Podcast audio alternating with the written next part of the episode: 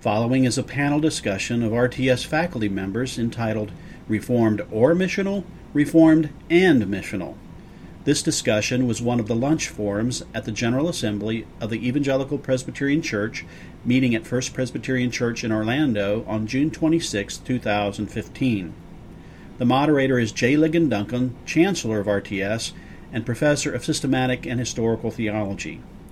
Panel members, all of whom are EPC ministers, are Don Sweeting, President of RTS Orlando and Professor of Church History, Scott Redd, President of RTS Washington, D.C., and Associate Professor of Old Testament, Mike Allen, Associate Professor of Systematic and Historical Theology and Dean of Students at RTS Orlando, and Mike Glodo, Associate Professor of Biblical Studies in Orlando. RTS courses, chapel messages, and conference recordings can be downloaded for free at RTS on iTunes U.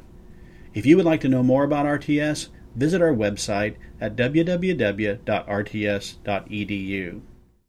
Me call us to order this afternoon. We want to get you out at 1:15 promptly so that you can be back for the beginning of the session at 1:30. And uh, so we'll go ahead and begin. The lines are long outside. You've got a little bit of a late start, uh, but to respect the time of those of you who have arrived promptly, we want to begin. My name is Ligon Duncan. It's my privilege to serve as the Chancellor of Reformed Theological Seminary. Uh, I teach in Jackson and in Orlando yearly, and we are delighted to have you here at this RTS panel in which we will discuss the question of how you can be reformed and missional and try and de- define for you what we mean by missional. But I want to begin uh, in prayer. So let's pray together and then we'll uh, introduce our panelists. Heavenly Father, we thank you for the Evangelical Presbyterian Church. And we pray that you would bless the deliberations of the General Assembly and that you would prosper the ministry of the churches, and that you would encourage all of the commissioners who have come to do the work of the church, that they would seek to magnify the name of the Lord Jesus Christ in accordance with Scripture in all that they do. And we pray, Heavenly Father, that they will go back to their homes and churches from the work of the assembly this week, encouraged and energized to serve you in a culture that desperately needs a faithful, bold, clear, loving witness to Jesus Christ in the gospel. And we pray that what we do here over the next few minutes might be a part of the encouragement that they receive here at the General Assembly. Thank you for the hospitality, uh, oh God, that we have received from this local congregation of First Presbyterian Church in Orlando. Bless all of their volunteers who have given so selflessly of themselves in order to serve us and receive our thanks for the food and for this fellowship, all in Jesus' name. Amen. Amen.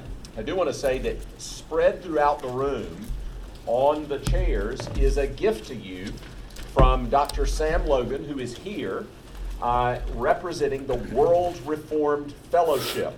Uh, the World Reformed Fellowship, and Dr. Rick Canada, who is also an RTS uh, person, uh, is on the World Reformed Fellowship board. And the World Reformed Fellowship produced a volume called Reformed Means Missional.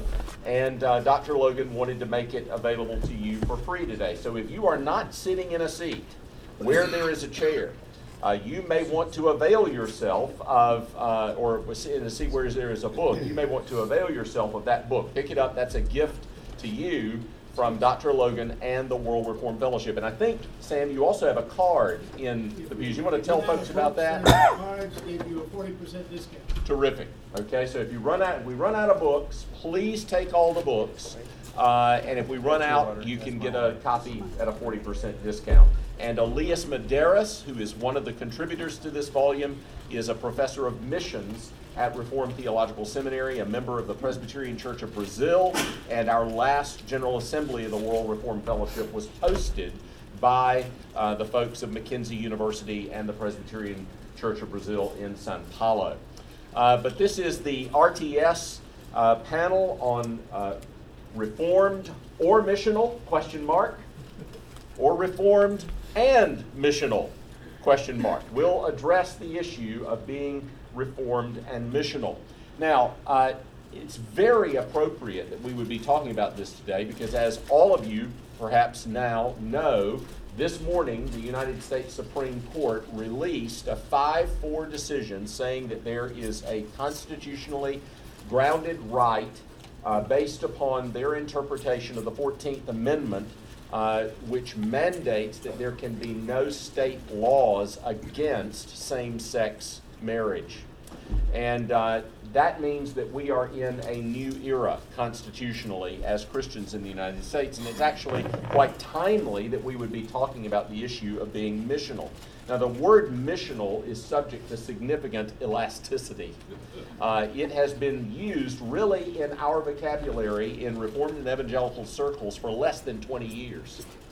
And you will see it defined variously. Todd Billings of Western Seminary uh, wrote a good, helpful article in 2008 in Christianity Today in which he addresses the various definitions of what missional means. But let me, if I could, start our conversation by indicating three aspects of what it means to be missional.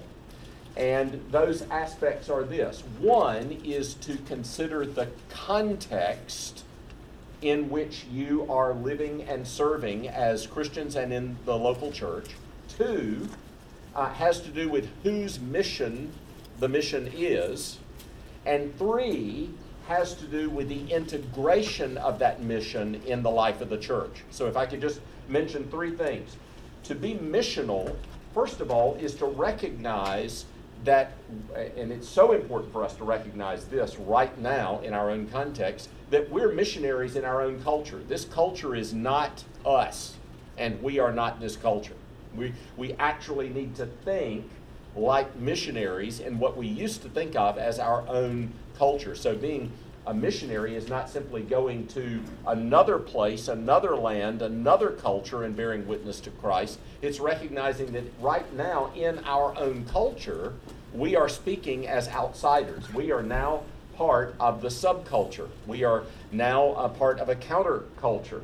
Uh, we're not part of the mainstream culture. To believe in uh, biblical marriage as between one man and one woman uh, for life uh, will have the same moral status of being a white supremacist in our culture going forward.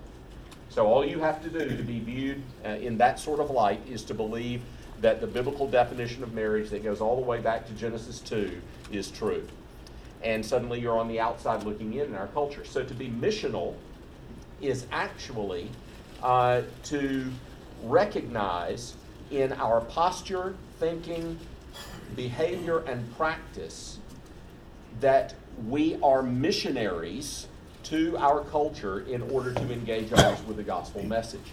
Secondly, to be missional is to recognize the mission is God's.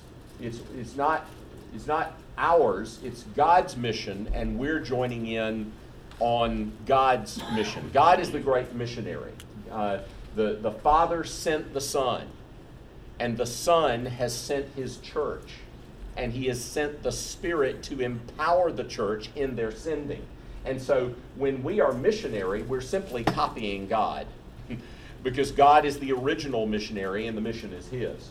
But third, uh, to be missional is to recognize that the mission is integrated into everything that we do. Missions isn't something that we sort of glop on at the end. It's not just one of several different activities that the church does. It's integrated into everything that we do and are.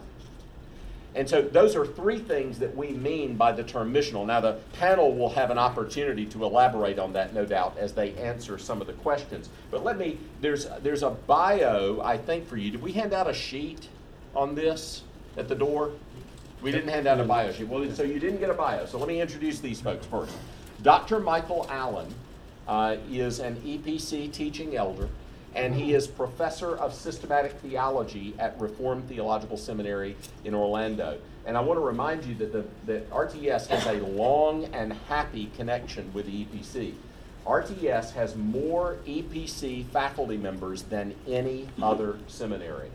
And from the very beginning of the EPC, RTS chancellors have been involved in and supporting, uh, supportive of the wonderful work that the Lord is doing in this particular fellowship of brothers and sisters in Christ and churches of the Lord Jesus Christ. And so we have a long and happy connection. You may be interested to know that two of our RTS campuses are hosted by EPC churches. RTS Houston and RTS Memphis are hosted by Second Presbyterian Church Memphis and Christ Evangelical Presbyterian Church in Houston. Four of my seven permanent uh, program locations are led by uh, men who are serving in EPC churches. Dr. Don Sweeting, uh, who is the president of RTS Orlando, Dr. Scott Redd, who is the president of RTS Washington, are both EPC teaching elders, and they are commissioners to this uh, General Assembly, as is Dr. Glodo and uh, Dr. Allen. Uh, but Guy Richardson, my president in Jackson, is the interim pastor at Grace Evangelical Presbyterian Church in Madison, Mississippi. And Tim McCown, my executive director in Houston, is in the choir at Christ Evangelical Presbyterian Church in Houston, Texas. So we have a very, very pervasive and long and happy connection with the EPC. If you will, we are the EPC seminary. And so we're delighted uh, to be a part of what's happening in this wonderful denomination. So Mike Allen is here uh, representing uh, all good systematic theologians. And uh, next to him is Dr. Scott Redd, who is not only the president of RTS Washington, D.C., he is a professor of Old Testament. And uh, so he'll be speaking to the issue that we're talking about today from the standpoint of a biblical studies scholar and an Old Testament theologian.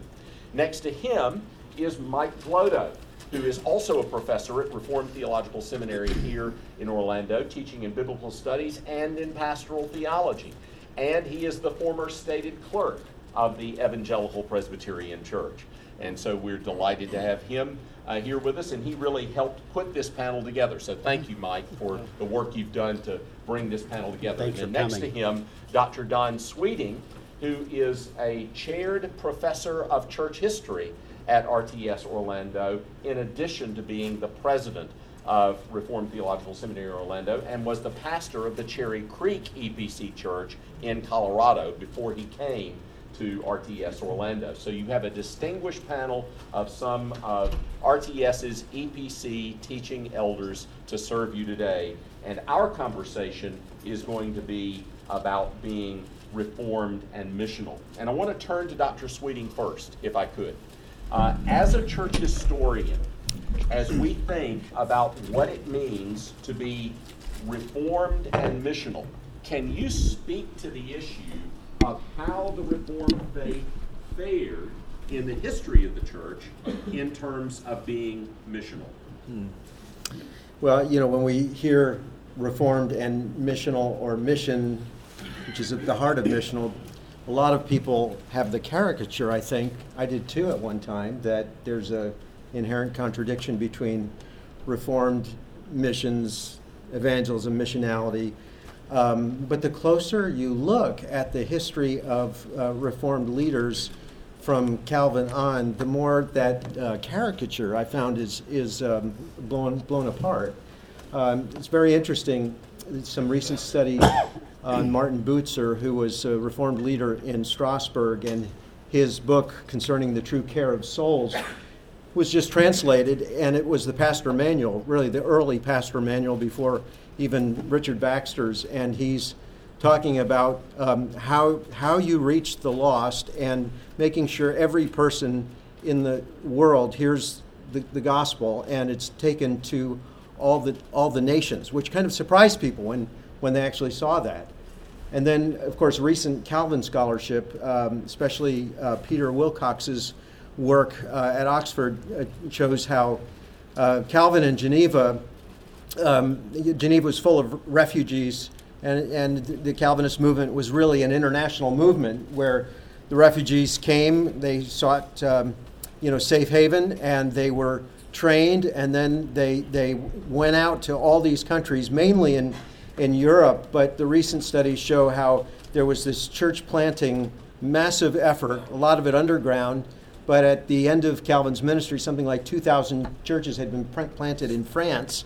Uh, and then some efforts were actually made to bring uh, the gospel, where Calvin was supporting the effort to bring it to the New World, which we know as, as Brazil. So the evidence from, from Calvin himself has, let, let alone, you know, the world is the theater of the glory of God, just the big picture view of things that he gives uh, to us as a, as a great gift. And then, of course, after uh, that, um, John Eliot, David Brainerd, uh, Jonathan Edwards, William Carey, um, arguing forcefully that um, this mission is for the whole church. It wasn't just for a few. Uh, so, in the heart of the Reformed tradition, there's been a great advocacy of missions and I think missionality. They had a hostile uh, environment in, in Europe, they had an integrated worldview, and they believed that God's mission in Jesus Christ on the cross was at the very center of it all. Uh, if I could just add an amen to that, uh, Mike Glodo and I both studied under a man named uh, Dr. David Calhoun, who did his PhD at Princeton under Ed Dowey and worked on Bullinger and Calvin and missions, and he found exactly what you just mm. described in his PhD work. And Elias Medeiros, who's one of the uh, RTS faculty members that contributed to this book, Reformed Means Missional, did his doctoral work on Calvin and missions and his father-in-law did his work on Calvin's missions to Brazil. Mm. Uh, mm, and uh, so all of those things that you have just said have been confirmed in uh, research that has recently been done on this very question. In fact, the modern missions movement was undergirded by Reformed theology. And uh, there, there's just every evidence for that. So the old line that evangelical Calvinism is an oxymoron, I mean, that just doesn't hold uh, Stephen Neill's comments in his history of missions, he just didn't have the research. And, and, and evangelicalism is at its most robust when Reformed theology is the beating heart, uh, not only informing the theology of the movement, but mm-hmm. informing the mission of mm-hmm. the movement. Uh, Don Fortson would be joining in on this historical part of our conversation if he were here. Don Fortson is an EPC teaching elder who is a professor of church history at RTS in Charlotte. He's also the historian of the EPC. He's writing the history of the EPC, but his father is dying. And he left to go home to be mm. with his father as his father prepares to depart this world and to enter into the presence of Jesus and to comfort his mother in that time. Or he would be joining in on this conversation as well. So I want to skip, if I could, to Scott Redd, who's right down here. And uh, Scott, of course, is going to speak as an Old Testament scholar and a biblical scholar to this particular issue, but also as one who's lived in the Arab world.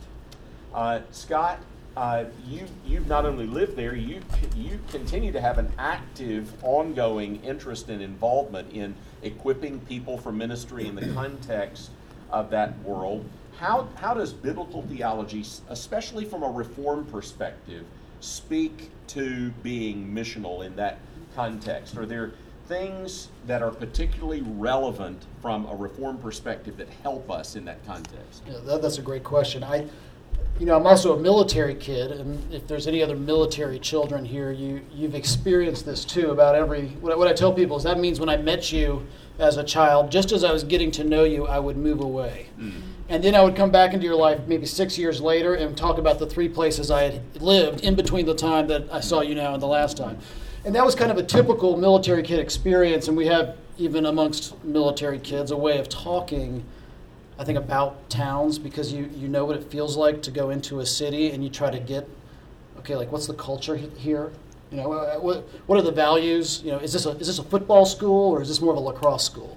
or maybe it's a sailing school, depending on where you live. You know, so I lived, went to, went to four different high schools, and each different one, we noticed we had these kind of we had like this matrix of favorite sport, what made you popular, and what drugs were the bad kids doing. Mm. And it was always different, no matter where you went. You know, and so it was. You kind of got this cross cultural, communicative, exegetical thing early on, but it really wasn't until uh, I lived in Bahrain, a town called uh, Manama, on a very small island in the Persian Gulf where I had that experience that missionaries have and State Department officials and other folks who live overseas, where you'll be in a conversation and you'll start to hear the American accent. And you'll realize that this way of talking that you always thought was an unmarked way of talking, was kind of the basic way of talking, is actually uh, just another way of talking, you know? that, that there's no culture that's that is unmarked in this world. There's no kind of culture that, that that's basic, and all other cultures are derivative from it. And I think that's kind of a basic notion of missionalism. That was something that Newbigin, of course, emphasized a lot. This idea after coming back from the mission field that we need to be doing cross-cultural work in our societies. And I think in America, as, as, as Ligon mentioned earlier, we were able to get by on this idea of being an unmarked being unmarked in the culture and now we're realizing no this is a cross cultural work of proclaiming the gospel and so when i think about that you know one of the missional basic notions of missions is translation and i think the translation gets at a basic I don't just mean linguistic translation, but I think just translation as a whole gets at a basic reformed principle, and that's the perspicuity of Scripture. You know, uh, Luther is. You know, perspicuity is a great word that means clarity, and it's great because it doesn't. It's not clear at all. So you took my joke away, but also thanks for the setup. No, but pers- no, perspicuity uh, means the clarity of Scripture. It's this basic idea that when properly presented Scripture is understandable unto a way of salvation. Okay? Now, it does go without saying, though. In other words, this is moving away from a more high, um, uh, high scholastic or, or, or Roman Catholic notion of Scripture that says if you don't have the doctors of the church explaining it to you, then you shouldn't be reading Scripture on your own. And it's a movement away from that. And, and he, Luther, in his diaries, has these great sections where he talks about what it's like to translate the Hebrew into German and how he's losing the beautiful imagery. And he, he moans about it. I mean, he, in his, in his uh, diaries, I, that, he's, that he's taking this beautiful Hebrew language and putting it in this rock gut German lingua franca. But he knows that he's got to do it because Scripture needs to be translated. It needs to be read by the farmer, it needs to be read by the peasant woman. And we are about that work too, of translation. I think that's a basic Reformed idea, the clarity of Scripture, and it's something that we need to be mindful of. And, and, and, what I would even argue is that for the pastor, because of this strong commitment to the clarity of Scripture, really the first cross cultural work we do is exegesis. It's sitting down with an ancient text and knowing the language and knowing the history and knowing the canonical realities of the text and translating that up to our day. Being able to do that work of translation that goes beyond just relying on your ESV, which is great, but actually being able to understand the times and the context in which it's written so that we can apply it into, as John Frame, uh, one of uh, my colleagues at RTS Orlando says, apply it into different situations in life. And so I think that idea of translation in the missional movement is, is, is huge, and it gets right at the Reformed doctrine of perspicuity and clarity. And the only thing I would add to that is just also presence. I mean, I think we do, we tend to do proclamation well. Uh, we tend to proclaim the truth and kind of shake our heads when people don't listen. Um, but I think there is, if you take this, this, this notion that, that everyday people should be presented with the truth of Scripture and the Gospels, that means that we need to be present in those places where it's happening. So we don't just let our light shine from a faraway mountain, cupping it against the wind, you know, shouting our proclamations, but we go in and we're present. That's a, that's a, that's a key notion of missionality as well, that you're present where the darkness is advancing, that you're, you're present in the room when the decisions are being made that are going to affect people, sometimes unto life and sometimes unto death. Uh, James Davison Hunter has a great book, How to, you know, to Change the World, and he talks about faithful presence and practicing that. And I think that's something that maybe as evangelicals in America we have not done so well. We've, we've preferred to set up subcultures, and I think that we're bearing the fruit of that a little bit. And we're going to be pressed now in this time of, however you want to call it, disenfranchisement, maybe cultural exile, which, by the way, Peter says the whole church is in exile, so just go ahead and get used to it. Okay? But actually being present, being around, not just proclaiming the truth from afar, but proclaiming it from a place of proximity.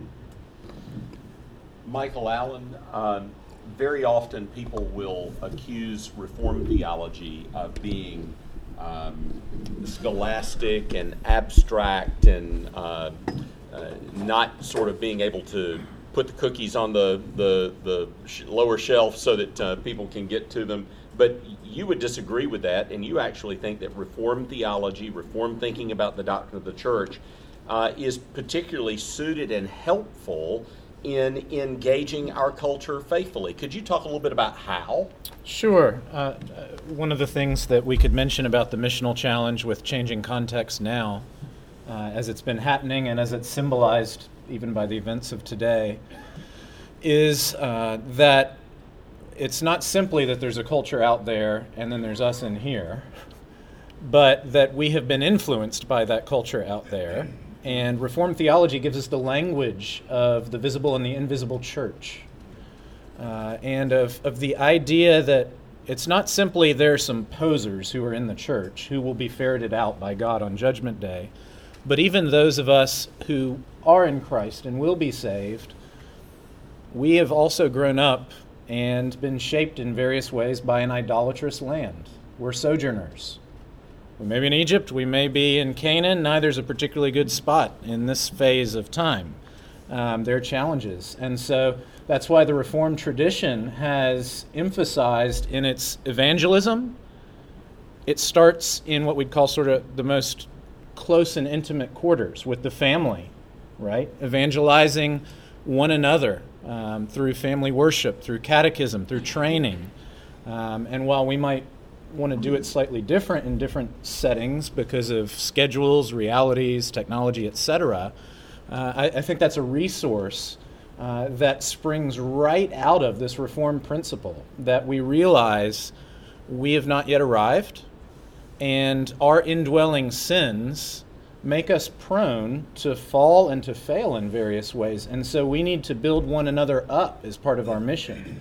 We need to reach out to those within the church not simply presuming that they understand biblical teaching and Christian orthodoxy, uh, much less the kind of practice and ethical behavior that God wants from them. Um, I mean, we get seminarians who don't know those things coming in, who are surprised by certain elements of what you might consider basic Christianity. Uh, and you, know, you talk to your college ministers, that's, that's the reality. And we need to have our eyes open not just to the fact that there's opposition out there, but that there's a great challenge within as well. And if we're going to sustain our witness and if we're going to reach out with strength, we've got to first strengthen um, our own families, congregations, presbyteries, relationships with uh, other churches and networks that we might partner with and encourage and learn from and so forth, and then denominations and cities and cultures. So, flowing out of just really pivotal basic Reformed teaching like the visible and invisible church distinction, you get all these priorities, all these emphases that have marked Reformed pastoral practice and the way elders and parents have shepherded congregations and families. And I think that, you know, that, that's a pill we need today. Um, Mike Glodo, you have taught Old Testament, New Testament, preaching, pastoral theology. You've been the stated clerk of the PCA of the EPC. So, so from from the standpoint of the integration of those different responsibilities and disciplines, can you speak to what the pluses and minuses, what the opportunities and and maybe obstacles or perils of Reformed theology might be as as we seek to impact the church mission? Uh, I'll do two two EPC anecdotes. Um, one was uh, at the M- EPC General Assembly in Kempsville, and I think it was 2005. Craig Strickland preached a sermon calling the church to mission, and he said, "Look, we put it in our name. That's the E." you know, and it was a great moment. Um, and then uh, another moment, and Mike Friesen will, might remember this one. Um, a local church was uh, trying to address some some some people's uh, dissatisfaction, and and one pastor said, "Look, it's on the sign. It says Presbyterian," um, and so why we put both of those in our name, uh, whether we knew what we were doing, but God knew. Um, and you hear people from both sides of the continuum saying, "I." A lot of days I wish I was in the EPC because you seem to be at least trying to get these these two escaped convicts who are chained together. This is a metaphor from a movie, uh, trying to get them to get along. And in my experience, the, the, the churches, as church is at its least best when it makes false choices.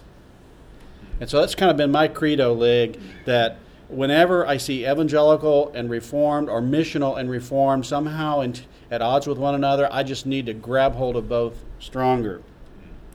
And um, and so the EPC is pretty uniquely situated as having stated a value of a commitment to the, the, the Westminster standards. We are not a minimalist doctrinal denomination.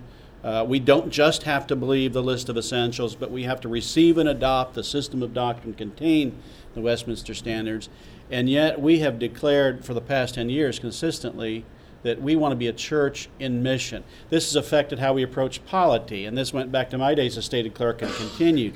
Polity, or governance, is to be in service of mission. But, and when mission doesn't care about governance, it usually ends up off the rails. And so seeing governance and mission working together as partners in the church's mission. Uh, now, as far as uh, biblical theology, if I can kind of connect it to there, and I think this is the uh, this is the romance part of it, and this is what the Reformed tradition has distinctively contributed to the current scene, especially. When I began training uh, in seminary, I started to understand some of my influences. There was a view of the Bible that says it's a bunch of different plans of God, and they all don't have much to do with each other except it's God in all of them.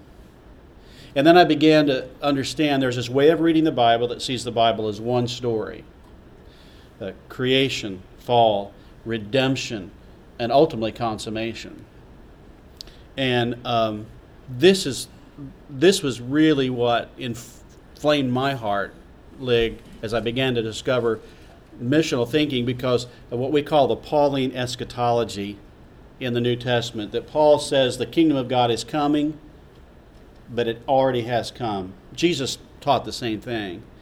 And you look at the book of Ephesians and you see, and this is how I like to plan. If I want to go somewhere, I think, where do I want to go? And then I plan backwards. The end of history is a new creation without a church building because the consummated church, the perfected church and confirmed righteousness is the dwelling of God and God and God himself is the dwelling. And so to understand that the church is the beginning of that because um, Mary was the first witness of the new heavens and earth when she said Rabboni at the open tomb the new heavens and earth will, that will appear from heaven one day was right there, that moment. And we are participating in that, in that unfolding and progressing plan. And so we look at the whole Bible, and the, and the world is starting, the Christian world is starting to figure out that we've read the Bible better by seeing it as one plan of God, one story, and moving in that grand arc uh, toward, toward um, not just every soul being saved, but a church. I mean, that's how Paul's prayer ends in Ephesians 3. God's going to get glory in two ways that are actually one way in the church and where else? In Christ Jesus. And it's by our, our mystical union with Him that He and us and we and Him, it's one thing. And, and how it relates to mission, you just have to look at John 4, right? There, the temple would be rebuilt one day and there would be water flow out of it that would never cease. And when the woman at the well spoke to the thirsty Messiah, he said he would give her water that would never cease because it wasn't going to be on Mount Gerizim, it wouldn't be in Jerusalem that worship would happen. But the way Edmund Clowney put it, the one sitting on the well, the curb of the well in, in, uh, in Sychar, was where the new temple would be. And so, to me, that it, I mean, all the structures that my colleagues are, are, are laying out are ones I love to depend on and draw from. But it's the romance too. I think um, Montgomery one time said to Churchill that he hated logistics, because Churchill said if, if you don't learn logistics, you'll never be a great great field uh, a general. And and he said I, familiarity breeds contempt. And Churchill said no familiarity breeds nothing.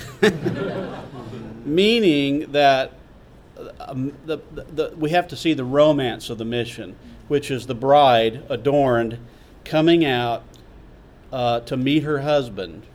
And we are that bride, but we are also the ones participating in her perfection. Can I just jump off of that real quickly? I, I get the honor to work with a group of pastors who are converts from Islam. They live in North Africa and the Middle East primarily.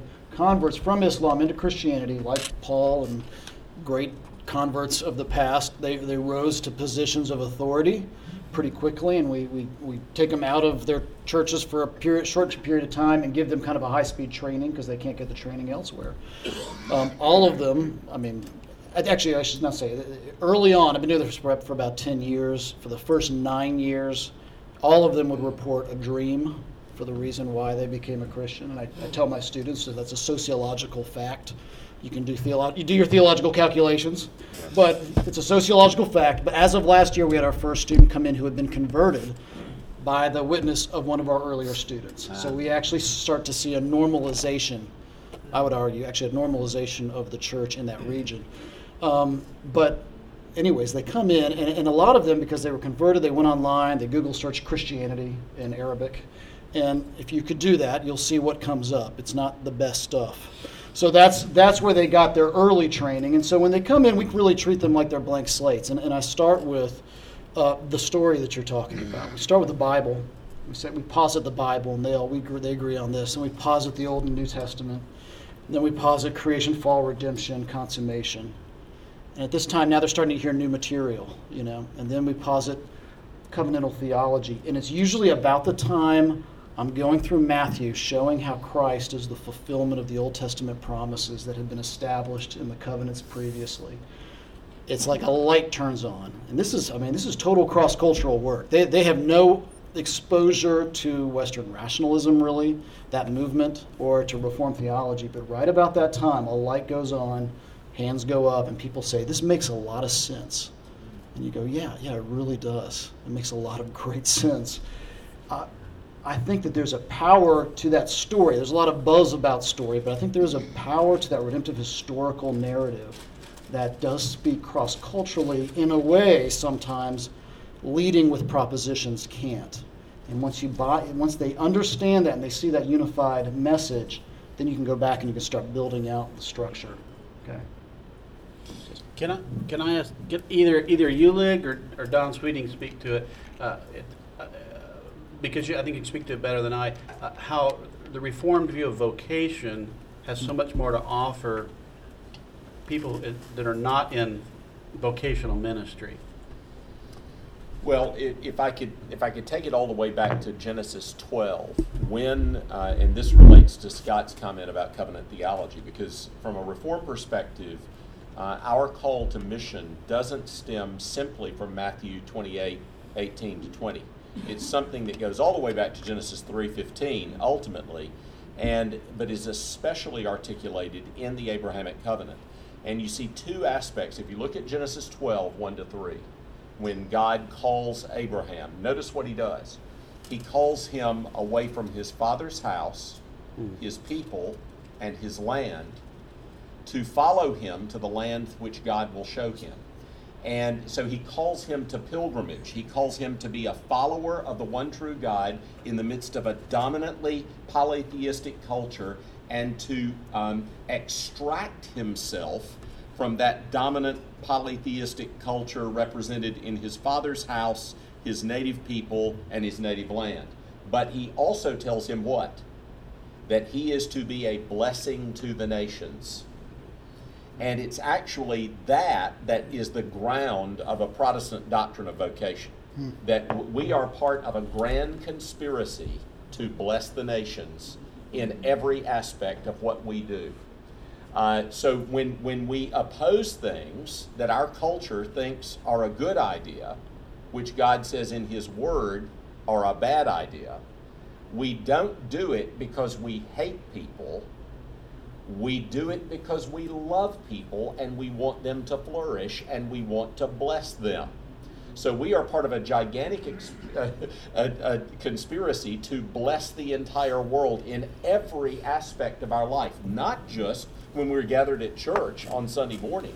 but in every calling to which we are called, whether we are shoemakers or ditch diggers or telephone pole repairmen uh, or lawyers or doctors or nurses or whatever else we do, we, are, we, we want to follow the one true God and we want to be a blessing to all the families of the earth. And that goes all the way back to the calling of Abraham out of the Ur of the Chaldees in Genesis 12, 1 to 3. And Derek Kidner makes a, a very interesting observation. He says, when Jesus calls the disciples, and there's that the language of vocation is just the language of calling. It comes from a, a Latin word, vocatio. Um, and when Jesus calls the disciples, notice what he says to them leave your family, leave your father and mother, leave your nets, and come follow me. And Derek Kidner says what Jesus is doing is he's saying, I'm the same God who called Abram to leave his family and leave his dwellings and come follow me. And that's the call of Jesus to every Christian. So all of us have that calling uh, in every aspect of our life, not just pastors, not just elders, but every Christian has that calling. Don, you want to elaborate yeah, I, on that? That's one of the things that attracted me to the Reformed movement because I came out of a more fundamentalist, uh, pietist background with this whole life vision. And this is one of the great resources that the Reformed faith has in missions and missionality. Uh, all of life matters, all of life under the lordship of Christ. Uh, the world is a theater for the glory of God. Uh, uh what is the chief end of man? Uh, and Kuyper fits into that as, as well.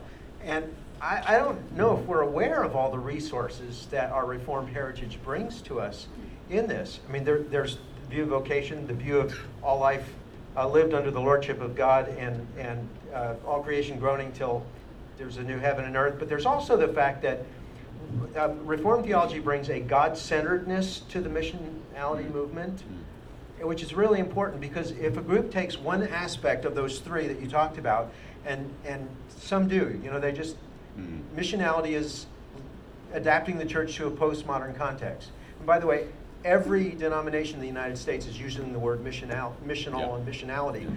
And a lot of them mean very different things. But, but reformed missionality means that um, what's going to define our, our, be at the center of our mission is, is God Himself and God's glory, as opposed to anthropology and man.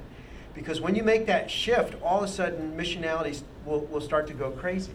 And the, the best example of this is uh, Friedrich Schleiermacher himself, who uh, had a Reformed pastor as a father, but uh, he wrote this book called uh, Religion Speeches to the Cultured Despisers, the people that look down on Christianity as being too simplistic. And he wanted to make Christianity acceptable to his strange generation. And when he did, he redefined it all and became, of course, the father of modern liberalism. So that, that drift and accommodation can take place if you don't have a God centered focus to missionality, or if you don't have a Christ centered focus that gets to the cross and discipleship, or if you don't have a Bible based missionality. Otherwise, people will pick and choose what they want. So, so Reformed missionality has a lot of strength we only have a few more minutes, and I want to give you a chance to ask the questions that you have. So if you have a question, if you'll just raise your hand or stand up and ask it, I'll repeat it, and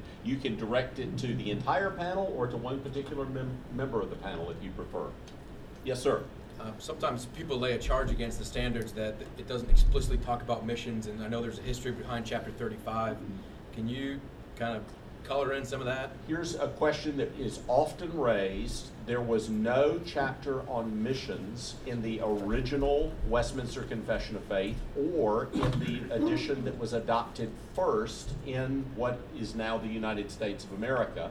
Uh, and so, does that mean that Reformed theology, as it was expressed by the Westminster Assembly of Divines in the 1640s, didn't care about missions? Now, of course, there was an additional chapter that was added in the early 20th century in a number of different American Presbyterian uh, contexts that spoke to the issue of the love of God and of missions, as well as a collective chapter on the Holy Spirit.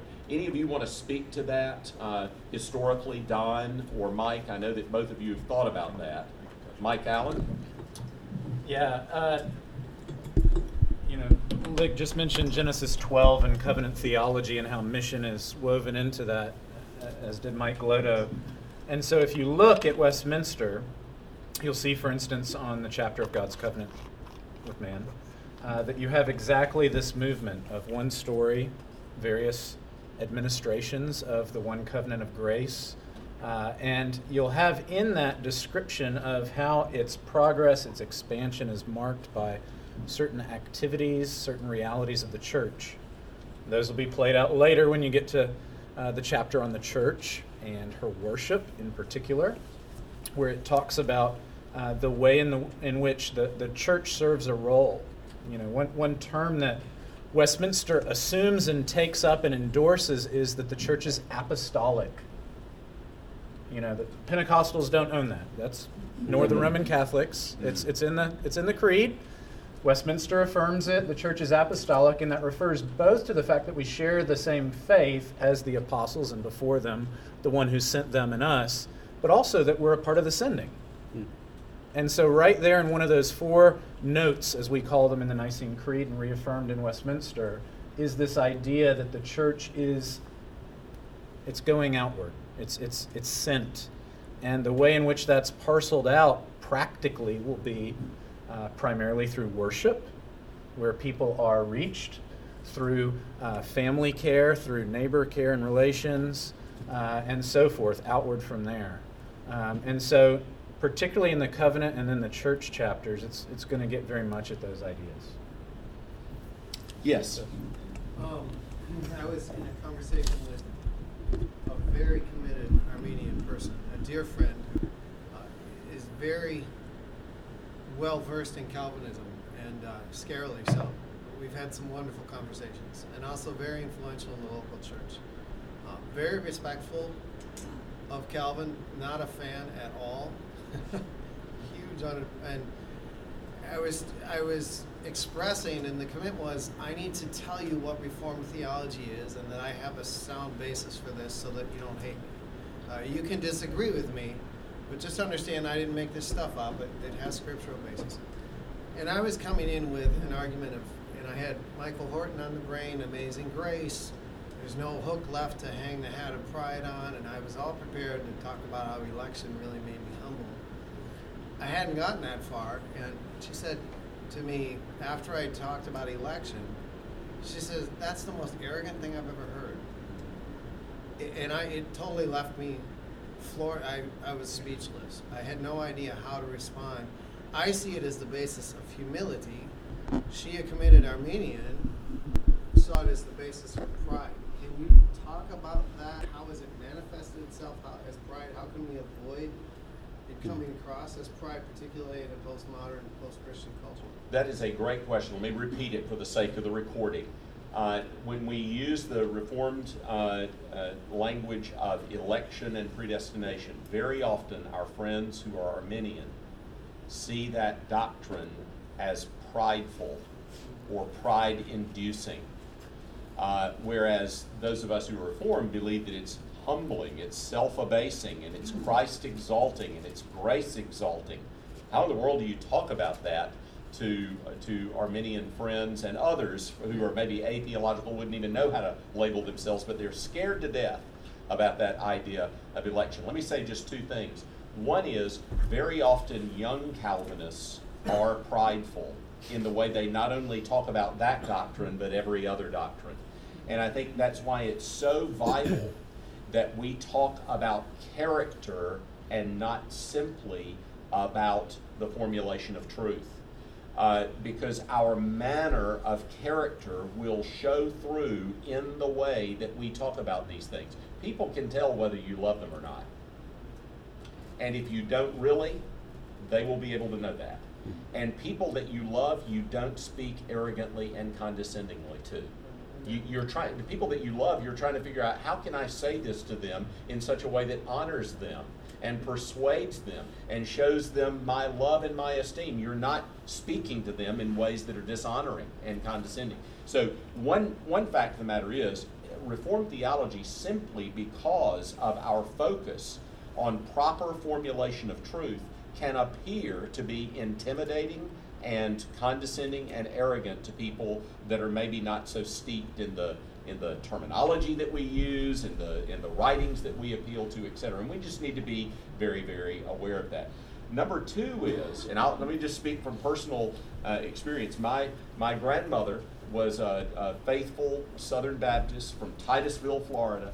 And uh, my mother threatened me within an inch of my life that I should never get into a discussion about election with my grandmother.